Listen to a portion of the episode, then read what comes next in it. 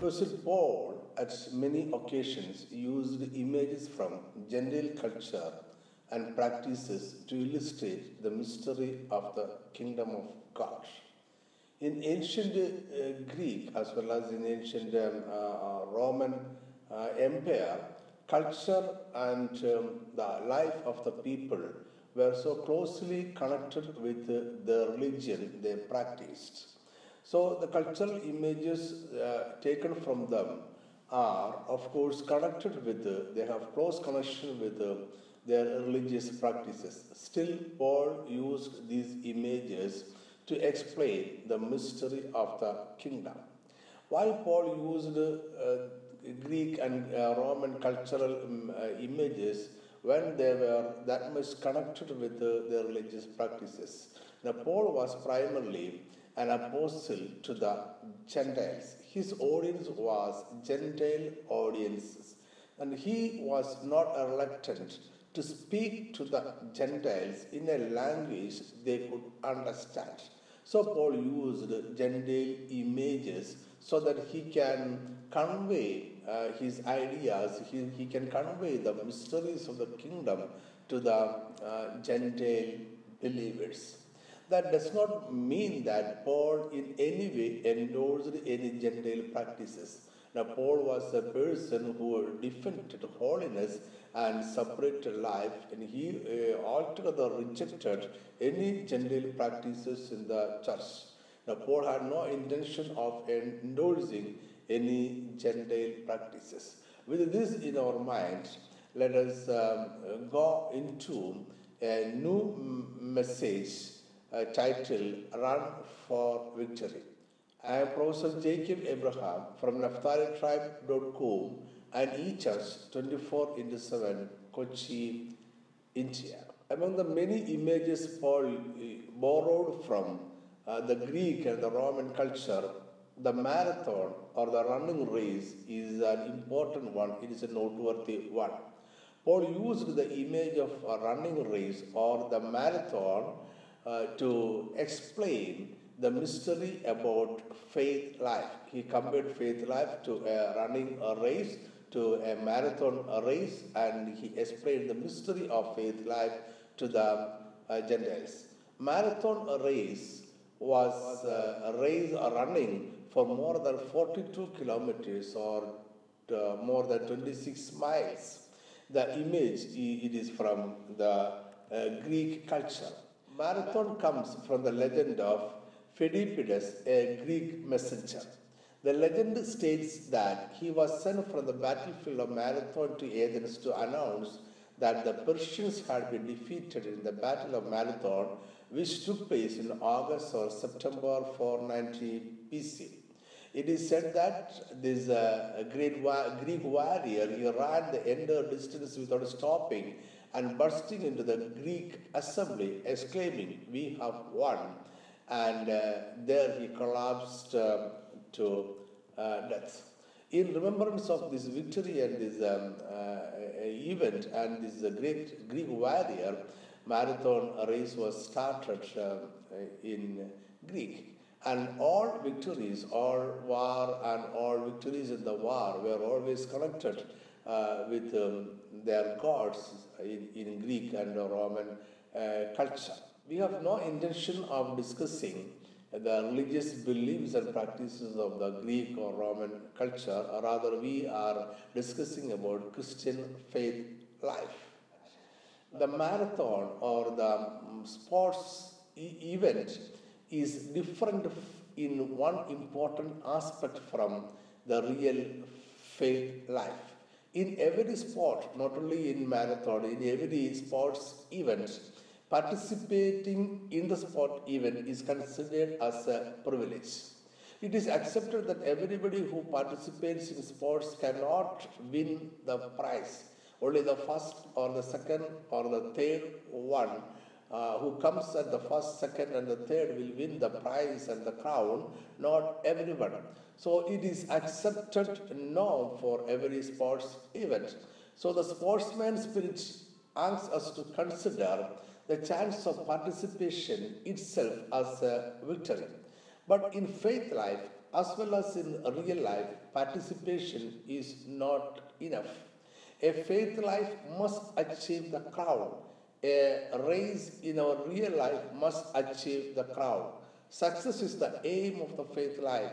Success is the aim of our, our real, our life. And success is the meaning of faith life. So in faith life, we run for success, not just for the sake of participation. And this is a very important uh, uh, difference between uh, sports and um, uh, faith life and our real life. Keeping this in mind, let us um, discuss six lessons that we learn from marathon or running a race. The first lesson is that an athlete exercises self control in everything. An athlete who wanted to participate in a marathon race or in any sports event, and if you have an aim to become victorious in the sports event, he has to exercise self control in everything. He has to give up certain things and adopt certain other things in his life.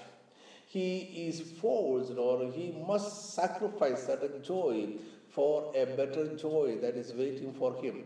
They give up some comfort in their life for a grand victory later in life. Please do remember that no crown without pain. Let me repeat it no crown without pain. In 1 Corinthians chapter 9, verse 25 to 27, we read, And everyone who commits exercises self control in all things. Thus, those do so in order that they may receive a perishable crown, but we are an imperishable one. Now, what Paul is uh, telling Corinthians is that in um, in a race, in a marathon race, those who want to participate in a marathon race, they exercise self control in all things for the sake of winning a perishable crown. In, in faith life, we are intended to win, we are supposed to win an imperishable crown. So, how much more sacrifices and self control we must make in our life?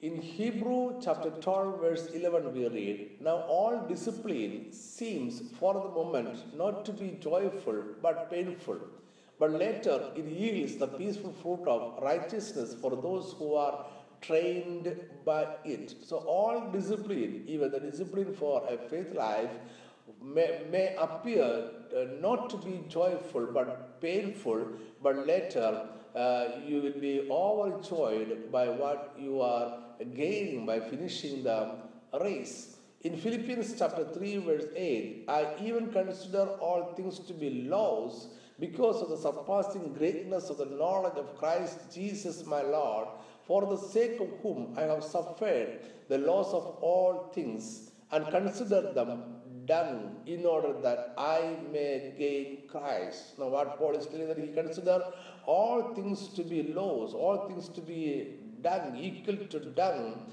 Uh, all things other than Christ is a loss. All things other than Christ is a dung. That is a self sacrifice Paul makes in order to achieve the imperishable crown. So, an athlete who want to participate in a sports event has to exercise self-control. He has to give up certain joys in his life for a better joy that he may gain by the uh, end of the sports event by achieving the crown and the trophy in the sports event. Not only that, this athlete has to run the game according to the rules uh, and laws of the game. He has to obey the laws of the game. In 2 Timothy chapter 2 verse 5 you read, and also if anyone competes, he is not crowned unless he competes according to the rules. So every game has a rule, and faith life also has a rule. And if you are not running according to the rules of the faith life, you will not be crowned. And the second lesson that we learn uh, from the marathon race is that a, a person who participates in the marathon race is not running by sight. Marathon is a long, long, long run. As I said before, it is 42 kilometers or 26 miles distance. So the finishing line and the trophy waiting for the winner at the finishing line is not seen at the point of beginning because it is a long run. At the point of beginning, the one who participates in the race does not see the finishing line. He does not see the trophy, the crown waiting for him at the finishing line. But he is very sure, he has faith, he uh, has the confidence that there is a finishing line, and at the finishing line, trophies and crown are waiting for him. So he run not by sight but by faith. We also run our faith life by faith, not by sight. In 2 Corinthians chapter 5, verse 7, we read, We live by faith, not by sight. In Hebrew chapter 11, verse 1, now faith is the realization of what is hoped for, the proof of things not seen. Now faith is the realization of what is hoped for. We are not seeing it, but we are hoping for it. It is a proof of things not seen. Again, in Hebrews chapter 11, verse 9 and 10, uh, Paul is uh, writing about Abraham, our uh, father. By faith, he, that is Abraham, lived in the land of promise as a stranger living in the tents with Isaac and Jacob, the fellow heirs of the same promises. For he was expecting the city that has foundations, whose architect and builder is God.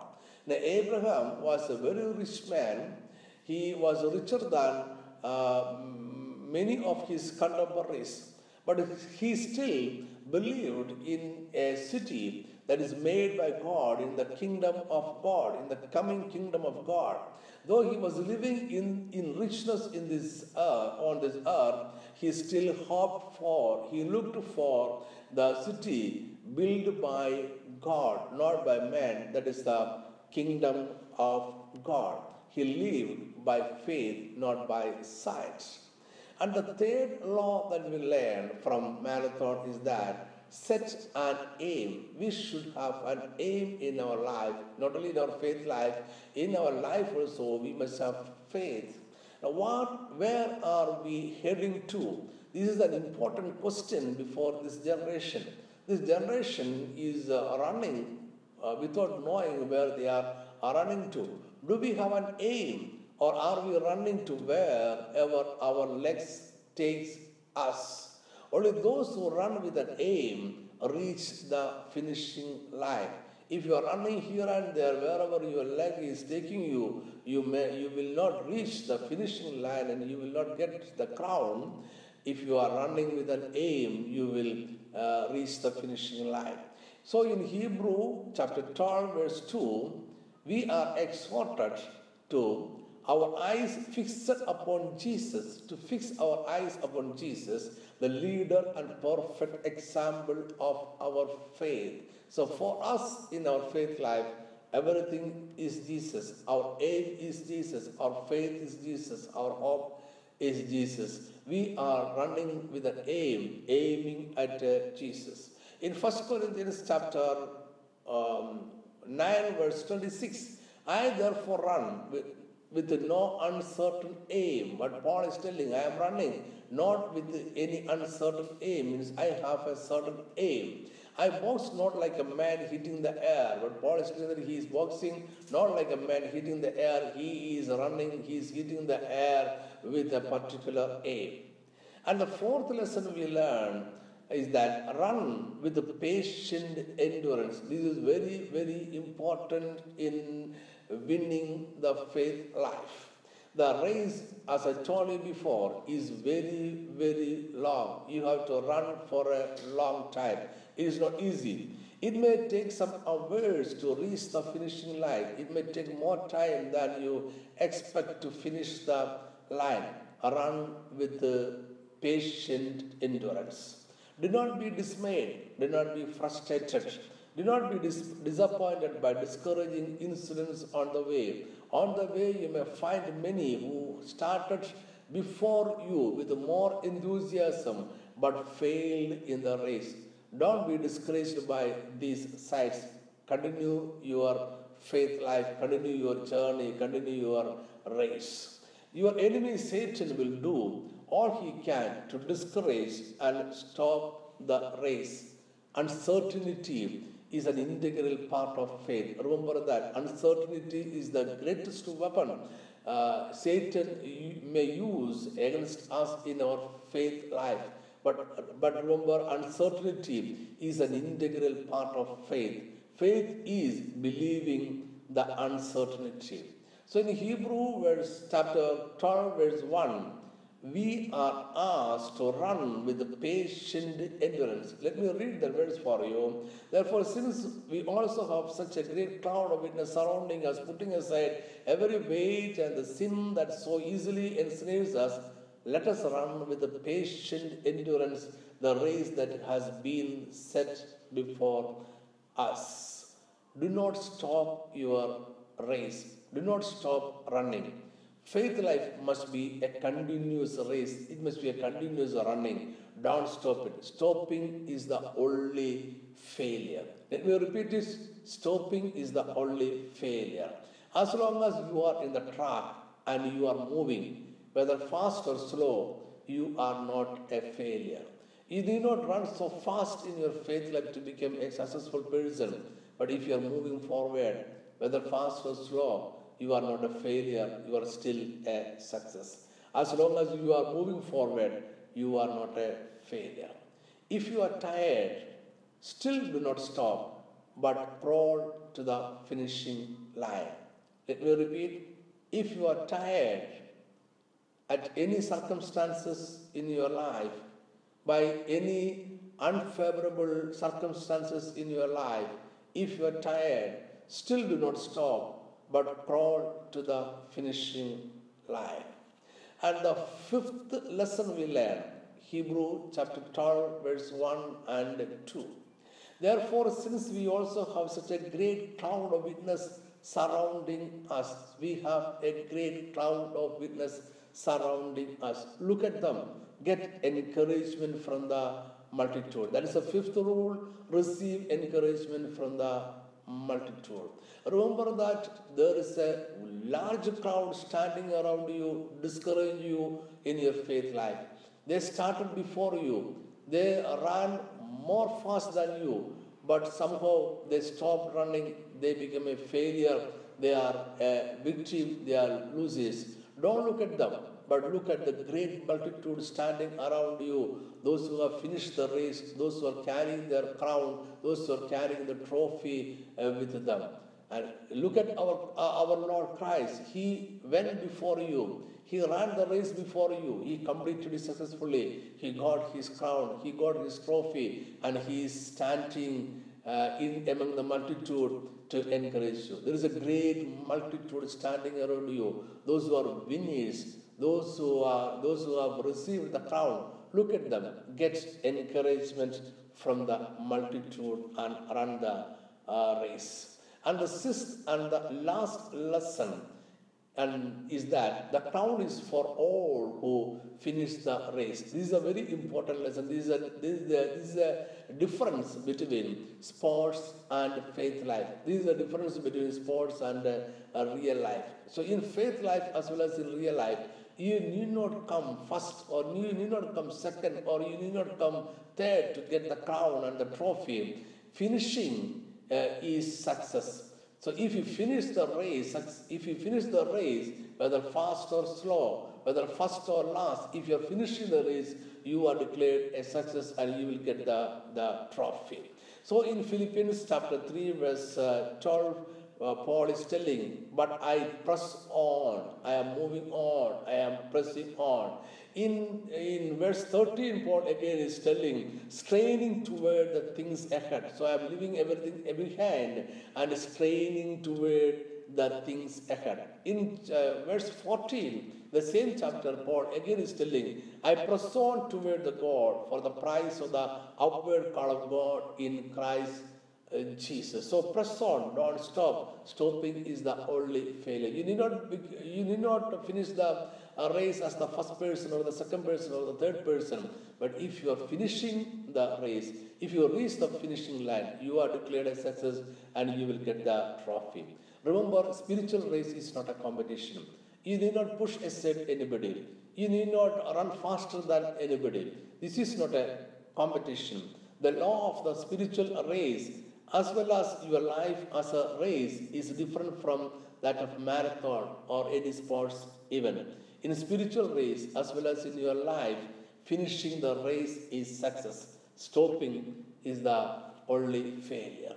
Crown and trophy is for all who finish the finishes the uh, race. It is not only for the first, but for all who finishes it. If you are in the run, though the speed is low to crawling, you are still not a failure. So let me conclude by this statement run for victory if you cannot crawl to it. Thank you.